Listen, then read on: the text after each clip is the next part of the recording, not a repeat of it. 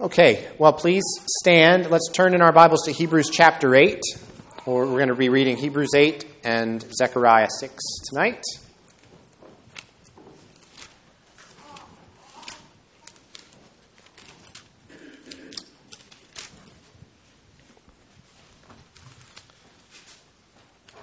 And Zechariah 6 will be our sermon text. Okay, before we read, let's pray. Our Father in heaven, thank you now for the Scriptures. And thank you that your word is living and active and sharper than a two-edged sword. We pray that it would pierce through the dimness of our minds and our inattention and all of our weakness, and shine the light of your word on our souls tonight, we pray, clearly. And we ask this in Jesus' name. Amen. Hebrews chapter 8. Now the point in what we are saying is this.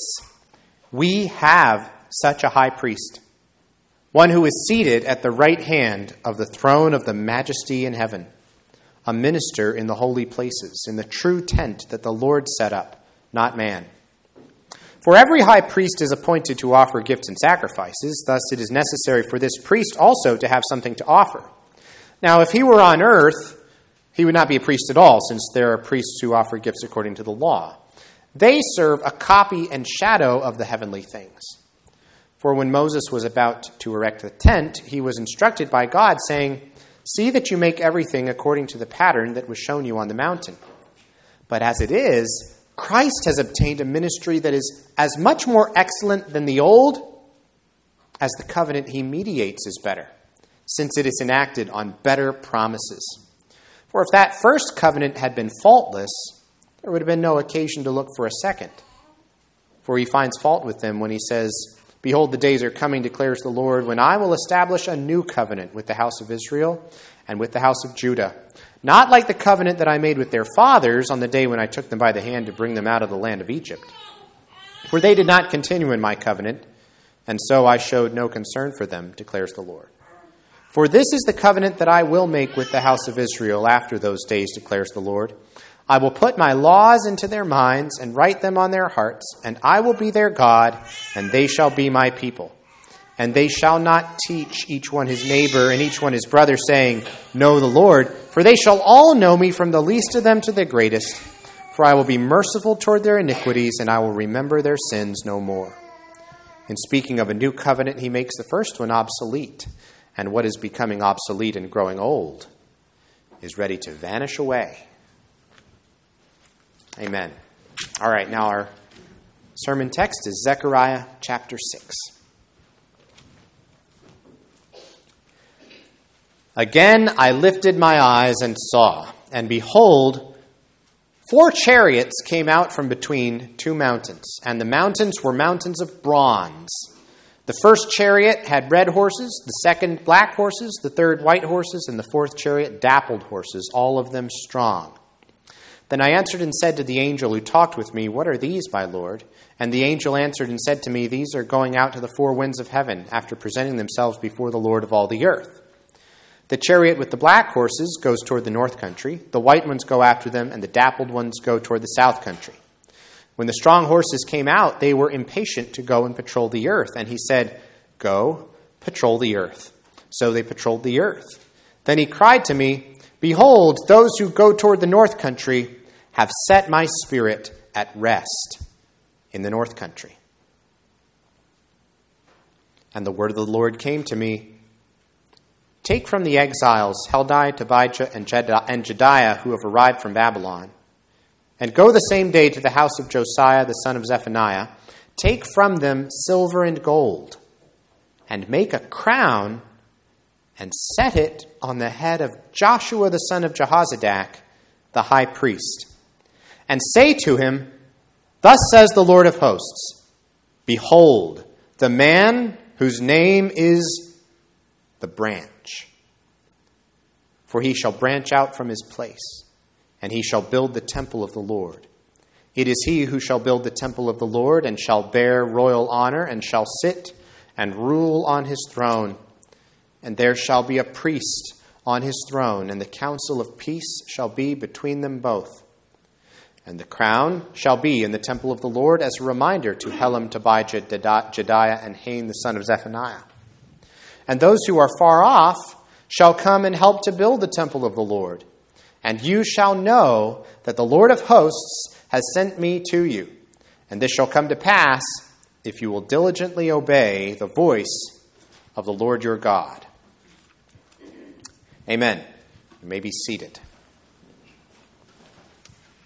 I'm going to start by reminding us of the fascinating story in 2 Chronicles chapter 26 about the end of the reign of King Uzziah.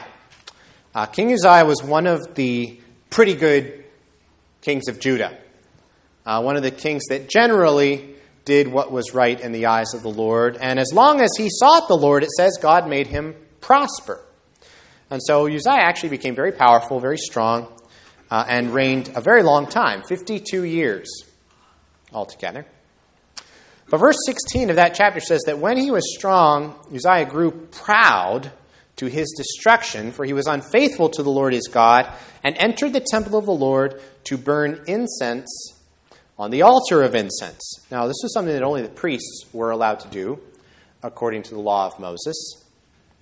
Kings don't have that responsibility, and kings don't have that right to offer incense. They're not descendants of Levi, much less of Aaron.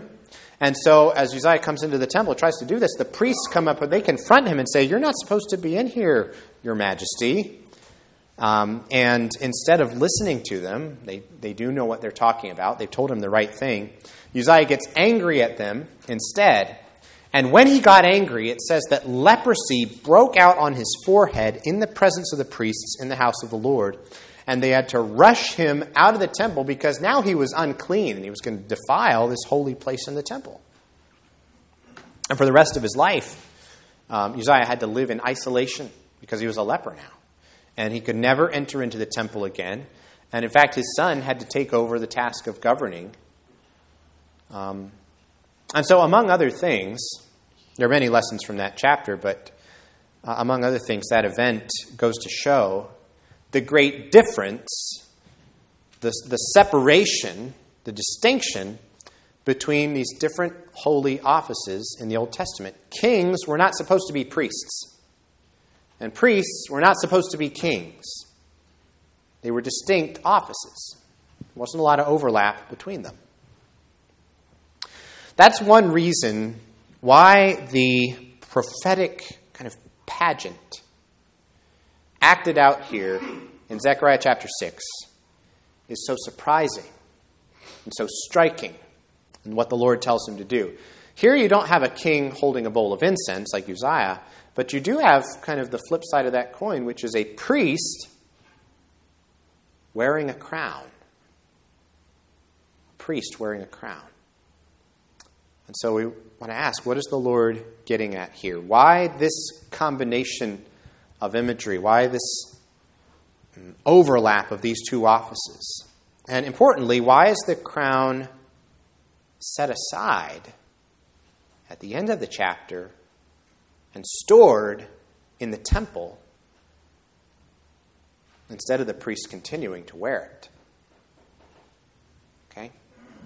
So those are these big questions I want us to have in mind as we start. We're going to look at this chapter in three parts. First will be God's forces deployed, verses 1 through 8. Second, God's priest crowned, verses 9 to 14. And third, God's prophet proven, verse 15. So first, God's forces deployed. And to understand the first part of chapter 6 here, we have to reach back in our memories to the beginning of the book, to chapter 1. In chapter 1, we saw another vision of horses. In that case, they were in a grove of myrtle trees, in a hidden glen in the mountain, sort of a hollow in the hills where they could be concealed. And it was nighttime, you remember? And those horses were sent out to patrol the earth with four colors to represent the 4 points of the compass. They're going to go out every direction, north, south, east, and west. And those horses represented, in that chapter, God's active awareness of world events surrounding the return from exile. And also, remember, they brought back a report that all the world remains at rest. And what that was signaling was that there was a time of stability in the world that had arrived. after the worldwide turmoil of the previous decades, and it was the kind of stability that the returned exiles were going to need if they were going to build the temple that God had told them to build. Okay, so fast forward then here to chapter 6. Here in chapter 6, the imagery in some ways is similar, but in other ways it's different. So now there are similar kinds of horses, but the scene is all different. The scene has changed. Now they're not in the dark. They're not in hiding. They're not sort of secretly spying out the world. Now, this is Ian Duguid was very helpful in kind of bringing out these contrasts in the imagery here. Now these horses, they're drawing chariots behind them. They're moving out on the offensive, not on this kind of scouting expedition, but an offensive military expedition. They're coming out from between these mountains of bronze. This is a very public, very dramatic display of military power now, no longer hidden in that glen in the myrtle trees at night. All right, so God's forces here are being deployed at their full strength. And you notice that these chariots go in two directions this time. There's a focus on the north and the south, and that's to direct our attention to the direction you go to Babylon, that's to the north, and the direction you go to Egypt, that's to the south. These two superpowers of the ancient world, Babylon and Egypt. Against both of them, the Lord's forces are now moving out in power.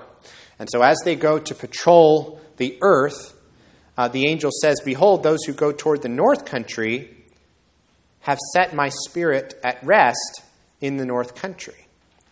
In other words, the indication here is that God's plan for dealing with Babylon is done. Remember that Babylon was defeated by the Persians shortly before the return from exile. The Babylonians were a very mighty but also fairly short-lived empire. And so what God did is he used Babylon as his instrument of judgment against Jerusalem. But now God has judged Babylon for its own great evils. And he has now removed Babylon as a potential threat to the remnant of his people who are now back in the land. Babylon is not going to bother them anymore because Babylon has been destroyed. In chapter 5, we saw the Lord removing that symbolic woman named Wickedness from the land of his people, from Jerusalem. She was carried in a basket off to Babylon, off to the north country, right? And a house was built for her there. She was carried by creatures with wind in their wings, by the way, so there's a resonance of this idea of wind from chapter 5 to chapter 6. And so, as one commentator points out, people might have wondered, okay, well, now it seems like there's this permanent home for wickedness in the north. Now is it going to grow and thrive there and continue to be a threat to God's people back here in Jerusalem? And what this is reassuring God's people is that God's Spirit is at rest there. This is the kind of rest, the kind of peace that comes through victory. God has been victorious over that land of wickedness, Babylon. And so this is an advancement beyond what we saw in chapter 1. It's teaching us that God is not merely aware of what's going on in the world. He is now actively deploying his forces, accomplishing his will, establishing his rule, extending his power for the sake of his people, projecting his power abroad so that his people in Jerusalem will be safe and secure to carry out the mission, the work that he's given to them. God has prevailed. And so now, as the victorious Lord of the whole earth, God is able next to make a new promise about the future. A new promise about the future. Before we get there, just want to press pause here for a second and reflect on something we can take away just from this first section. Everybody has the sense these days that we are living in troubled times. We're always living in troubled times, I guess. When have people not been saying that? But people tend to get the sense that we're living in increasingly troubled times at home and around the world. And you look back over this year, there's a lot that's happened in the U.S. and around the world. There are terrible, deadly wars raging. And it feels at times to a lot of people as though the wheels are just coming off. Things that we used to think of as stable, it just feels like things are out of control. There's all this uncertainty about what's going to happen next. None of us knows what the headlines are going to be tomorrow, much less through the remainder of this coming year. What tragedies may take place, what new wars may break out, what turmoil may arise in other parts of the world or in our own land. What I want us to think about together tonight is this. I think that the Lord would have us go into 2024 differently from our unbelieving neighbors. I think the Lord would have us go into the year 2024 with Zechariah's vision of the chariots of God in our mind's eye. The chariots of God being deployed from between those mountains of bronze, extending God's dominion throughout the earth, all of them strong, patrolling the earth as God's servants. John Calvin, commenting on this passage, says these horses remind us that world affairs are not directed by what we by what he calls blind fortune. They're directed by the Spirit of God. The Spirit of God, who is at work in a special and redemptive way in His church, is at work in a more general way throughout the world, accomplishing God's purposes in every place, in every land, among all of the nations. God is not merely passively aware of what's going on in the world right now. God is active. He is sovereignly at work in the big things and small, directing the affairs of all of the nations to His perfect end that He has appointed, that He has planned from all eternity, until His Spirit is at rest, until His work is done and His plan is accomplished. And that is good news for the people of God, because that means that we do not live in a world that is essentially chaotic. And that is how most of our contemporaries have come to view the world that we live in. We are living in a world of essential chaos. And if there's going to be any order and meaning to it, it's something we're going to have to create for ourselves. But that is not the picture of the world that God is giving to us here in Zechariah 6. We live in a world that is sovereignly directed. And so no matter what events this coming year holds, at home or abroad, we need to have this, not just these facts grasped in our intellect. We need to have this imagery firmly in our imaginations. That's what the Lord's giving us here through His prophet. That the Lord of all the earth is on His throne, and His chariots are abroad in all of the earth, patrolling the world, extending His victory, accomplishing His will, carrying out His plan, until the great conclusion of all things at the return of Christ, when God's Spirit will be finally at rest, once and for all, not just in the North Country, but in all the world. And even better, we will be at rest with Him in His final victory. And that is something to look forward to in the future, but it's also something to rest in the present.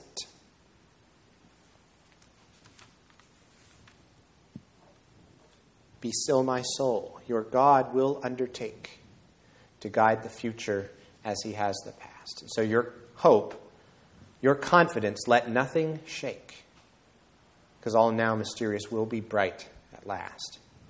And that's some good news for us here from the beginning of chapter 6. But I mentioned that the first part of this chapter is setting us up for a promise about the future. And so now verses 9 through 14, there's a change of scene. And now we've come to God's priest, crowned. Okay, verse 10 introduces three new characters here. There's Heldai, Tobijah, and Jediah. And it says they are exiles who have arrived now from Babylon. So there was more than one group of returning exiles. Not everybody came back at once from Babylon back to Jerusalem. And so these men apparently came in a later group. Commentators suggest that maybe one of the reasons they came was specifically to bring new resources to contribute to the temple construction work. Apparently they just had some degree of wealth available to them. They had this silver and gold that Zechariah is able to draw on here. Take from them, from these recent arrivals, silver and gold, and make a crown, and set it, the Lord tells him, on the head of Joshua, the son of Jehozadak, the high priest. So this is the same Joshua, also called Jeshua, who was with Zerubbabel leading that first wave of exiles in Ezra chapter 1. From Babylon to Jerusalem. Also, he worked with Zerubbabel to lead the people in starting and then restarting the construction work on the temple. It's the same Joshua that we saw in chapter 3 in Zechariah's vision, where he was in the vision, he had the filthy garments on in the heavenly courtroom, and the Lord sovereignly took away those filthy garments and clothed this priest in clean garments, signifying that Joshua was only going to be able to hold and carry out this office. He was only going to be able to be the kind of priest that God's people needed by the grace of God. It was only going to be by God's gift. And now, just as in that case, God gave him the purity and the holiness that he needed to be a priest in chapter 3, now God is giving him something else, something extremely unusual for a priest. God is placing on his head, through Zechariah, a crown of silver and gold.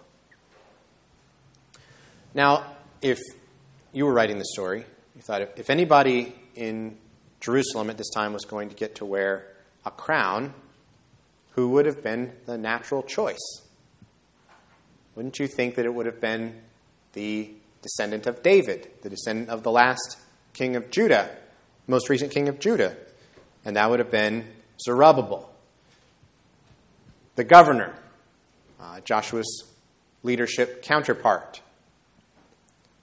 But instead, God tells Zechariah to put this crown on the priest's head. Now, it's clear that when Zechariah crowns him, Joshua is not actually being made king. So this is not God saying, well, now the priest is the king at this moment. Rather, this is something that Old Testament scholars like to call a prophetic sign act. A prophetic sign act. So prophecy comes in different ways, right? Sometimes God just gives what we call an oracle. Just says, thus says the Lord. And so there's just words. There's just speech. And that's the prophecy. Sometimes God gives the prophet a vision. Here's what the prophet saw. And we've had lots of those in Zechariah so far. But sometimes a prophecy comes in the form of an action that God tells the prophets to do. You do this, and it's going to have a symbolic meaning. You do this publicly in the presence of the people. So this is something God tells Zechariah to do that has symbolic meaning. He's not actually making Joshua king, but he is making Joshua a character in this divine pageant. He's showing something that God is going to do in the future. And in verse 12, God interprets this sign act. Thus says the Lord of hosts, behold, the man whose name is the branch. Now, other prophets before Zechariah had spoken about a branch to come. The interesting thing, though, is that in all those other prophets, the branch has never been described before this as a priest. It's always been a future coming king, a descendant of David, not Aaron. For example, in Jeremiah 23, verse 5, behold, the days are coming, declares the Lord, when I will raise up for David a righteous branch. It's the same thing in Isaiah 11, the root that's going to come, the shoot from the stump of Jesse, the branch from his roots that will bear fruit. Jesse's David's father. And so this prophecy is not coming in a vacuum here. Zechariah would have been aware of that prophetic trope, you could say. The Lord certainly is. He's using the same imagery again, but he's changing it up. This is very offbeat. It's kind of a syncopation. It's unexpected. for the Lord to say that this priest represents the branch now. He shall branch out from his place, and he shall build the temple of the Lord.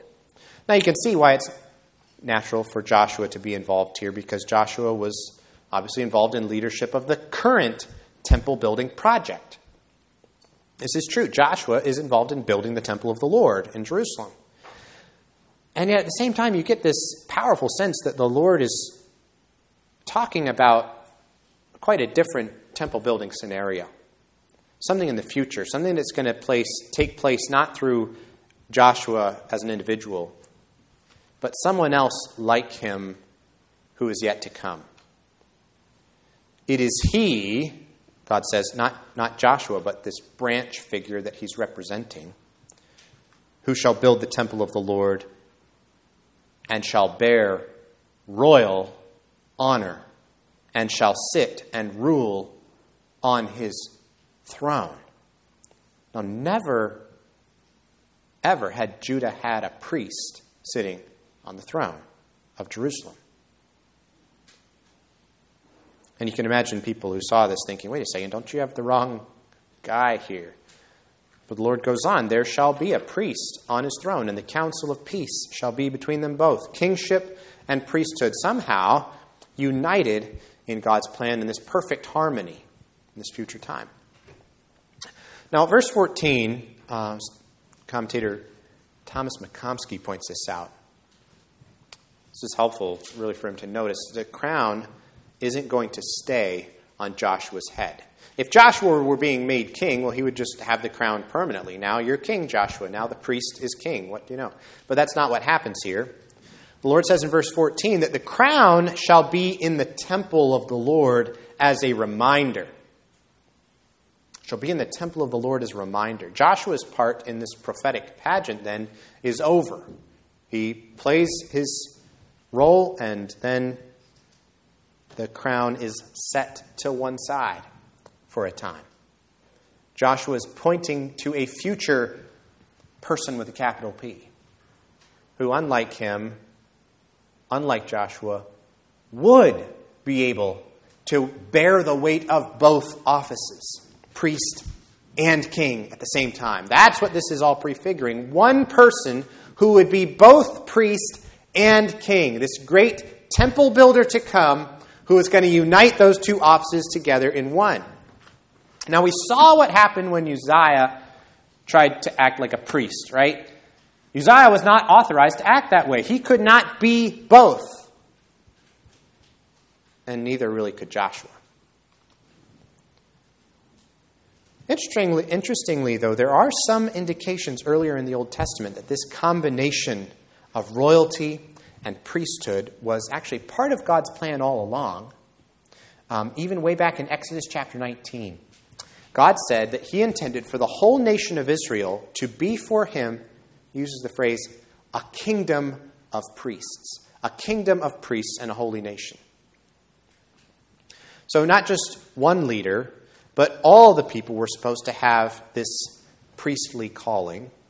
And Israel as a nation was supposed to represent to the world both God's sovereign rule as king, and Israel as a nation was supposed to lead the nations in worshiping God. So there are these kind of this foreshadowing in Israel's history of this priestly and kingly role coming together as a nation. Of course, Israel failed as a nation in both of those tasks. But that's all the more reason why this future priest-king was so important, so necessary.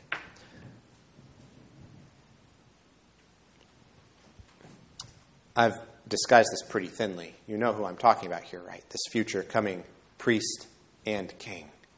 We're talking about the Lord Jesus. And we saw this in Hebrews 8 when we read it earlier.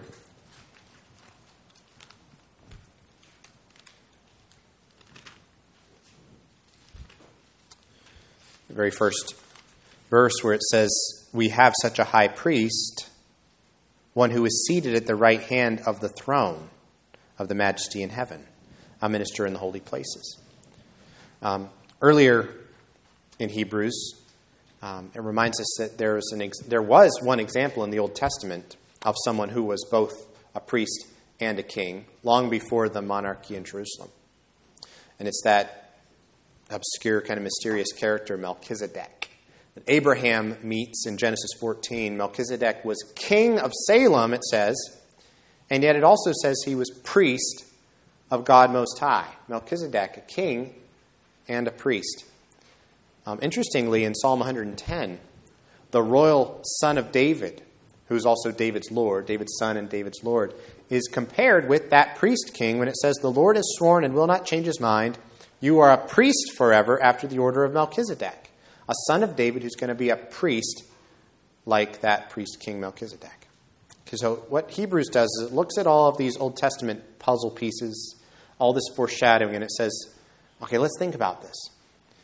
The Lord Jesus, now that he's come, he's acting both as our great high priest and as our king.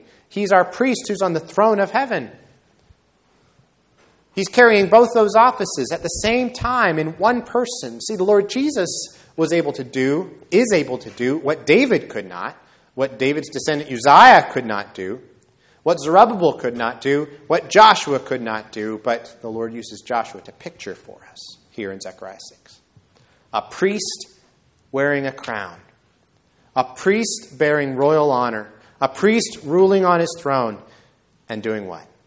What is his work then? As this royal priest, he's building the temple of the Lord. Well, what is the Lord Jesus doing now? He is building the temple of the Lord, not the temple in Jerusalem, not out of rocks dug up out of the ground. He is building his church out of living stones. Living stones, that's what 1 Peter calls them. He's building his church, and the gates of hell will not prevail against it. It's interesting in that 1 Peter passage that I'm referencing. This is 1 Peter chapter 2. If you want to look it up later, be fruitful to reflect on, to kind of bring these things together in your own mind. But it's interesting that in that 1 Peter 2 passage, when he talks about us as being a royal, that when he talks about us as being these living stones being built up into a spiritual house, Peter also tells us that we are a royal priesthood. We are a royal priesthood. All of us in union with Christ are sharing both in his priestly task, offering God worship, bringing the world to worship God along with us. But also, we are reigning with Christ. We are sharing with him both in that priestly and kingly glory of his. We are serving and worshiping God with him. It's his priestly role. And we are reigning with him. Christ is the priest and king on the throne of heaven. And we're his people. We're sharing in the goodness and glory of everything that Christ is for us and for the world. A royal priesthood. It's true of Christ. It's true of us in Christ. And in that way, you could say then that we are taking part ourselves now in the fulfillment of that last verse of Zechariah 6 where it says, "And those who are far off shall come and help to build the temple of the Lord." Okay, you can think of that in terms of a near and a far fulfillment. In Zechariah's own time, there was a partial fulfillment of this. There were people from all around who helped to build the temple. There were Jews yet to come from Babylon who were going to help. The Persian king had already helped. There were going to be other Gentiles who would help with the temple project. But of course, the Lord is referring to something much bigger than that, especially when you compare this with Haggai chapter 2. We don't have time to go back there now, but the Lord has already given indications that the Gentile nations are going to come and contribute to the glory of God's temple that he is going to build. It's going to far exceed any glory the temple has had ever before. And so, in the near term, the people are going to know that Zechariah is a true prophet when some of these things take place in a partial way. That's why we've called this third point, God's prophet proven. But it's bigger than that, because now, since the coming of Christ, now we get to be a part of this. We get to be a part of this coming from far off. We who once were far off have been brought near through the blood of Christ, God is giving to us the privilege of taking part in building the temple of the Lord. And so what's the point of this for us then? What's the application for God's people? Well, verse 15 ends not just with a promise, but also with a call to obedience. And this shall come to pass if you will diligently obey the voice of the Lord your God. And so after this amazing preview of the future, God is closing here, calling his people to obedience. And so just as we close here, we've been thinking a lot tonight about looking forward to the year to come, whatever 2024 may bring. There are a lot of things that are complicated. There are a lot of things that are uncertain. There are a lot of things that are unclear. We just don't know. But there are some things that are not complicated. There are some things that are very simple. It's in that category of keeping the main thing the main thing.